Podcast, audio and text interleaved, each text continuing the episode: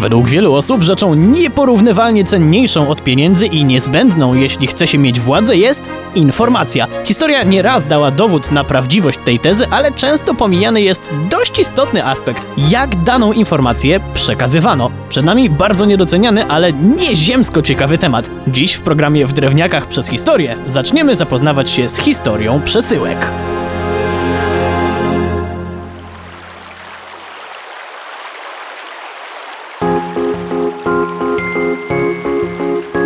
Zacznijmy od tego, że nie zawsze przesyłki podróżowały sobie w tak komfortowych warunkach jak dzisiaj. W XIX wieku w Peru istniała tak zwana poczta pływaków rzecznych. Na czym to polegało? Otóż taki wodny listonosz umieszczał przesyłki w specjalnej czapce, a później uczepione deski śmigał sobie w dół rzeki. Musiał przy tym uważać, żeby nie przegapić miejsca, gdzie ma dostarczyć przesyłkę, bo wracanie się pod prąd nie było najlżejszą robotą. Nieco dalej, bo na wyspach otoczonych rafami koralowymi stosowano inną metodę doręczania listów. Jako, że statki nie mogły podpłynąć do takiej wyspy, bo było za płytko, to podpływano tak blisko jak się dało i przesyłki wrzucano do morza w specjalnych metalowych bańkach. Jak komuś zależało na szybkim odbiorze, to mógł sobie podpłynąć, a ci bardziej wyluzowani czekali na przypływ. Dzisiaj jest już znacznie łatwiej, ale mimo to nie każdy wie, co można w paczkach przesyłać. Generalnie znany jest fakt, że nie można nadawać żywych zwierząt. Fakt, z małymi wyjątkami, ale na bank nie należą do nich tarantule. Tym bardziej chronione, tym bardziej 600 w jednej paczce. Taką właśnie przesyłkę nadał z Niemiec do USA pewien gość, którego poszukiwania policja nazwała Operacją Spider-Man. Żałosny ten Niemiec? No, akurat w tym przypadku bym się nie zapędzał, bo dwóch Polaków z Łodzi przebiło go o 100 poziomów. Chłopaki postanowili dokonać skoku życia. Jeden zapakował drugiego do paczki i nadał. W nocy w magazynie gość wyszedł z kartonu i nakradł rzeczy na mniej więcej 50 tysięcy złotych. I pewnie byłaby to kradzież doskonała, gdyby nie to, że w magazynie zostawił swój telefon. Ale okej, okay, jak doszło do tego, że dziś możemy sobie wysyłać paczki, listy albo jak kto woli pająki czy kolegów? Ktoś bardzo dawno temu musiał wymyślić pocztę, a skoro ją wymyślił, to raczej nie z nudów, tylko dlatego, że była potrzebna. A było to tak.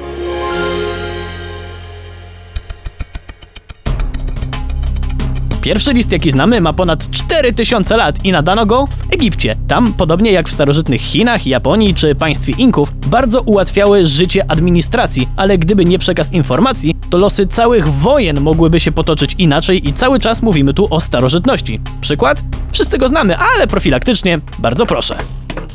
Pewnego słonecznego popołudnia 490 roku przed naszą erą do starożytnych Aten wbiegł zdyszany posłaniec, który bez wytchnienia biegł przez jakieś 40 km. Przekazał krótką wiadomość o wyniku bitwy pod maratonem i... zmarł.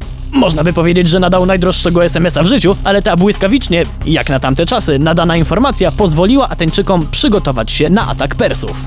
Wiedział o tym Dariusz, w którego ogromnym perskim imperium posłańcy pokonywali dziennie nawet 120 km. W tym wielkim państwie sięgającym od dzisiejszej Turcji aż po Indię, na całej długości głównej drogi królewskiej, która miała prawie 3000 km, rozmieszczono aż 111 stacji pocztowych. To była ogromna rewolucja. System polegał na tym, że jeździec na koniu przebywał tylko 25 km od jednej stacji do drugiej. Później jego list przejmował kolejne. Dzięki krótszym dystansom konie miały więcej sił i mogły śmigać szybciej.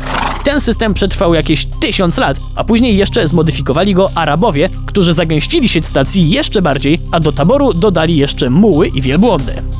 A jak się sprawy miały w Polsce? Większość pewnie z miejsca powie, że pocztę u nas wprowadził Zygmunt August. No ale chwila, przecież wcześniej też trzeba było sobie jakoś radzić, prawda? Już za rządów Mieszka I byli tak zwani narocznicy, którzy mieli za zadanie jeździć po ludziach i informować o decyzjach władcy, ale też mieli zadania wywiadowcze, bo przy okazji dyskretnie mieli zbierać informacje o zagrożeniach ze strony sąsiadów i o gospodarce. Ci urzędnicy cieszyli się sporym poważaniem u poddanych, jednak do czasu.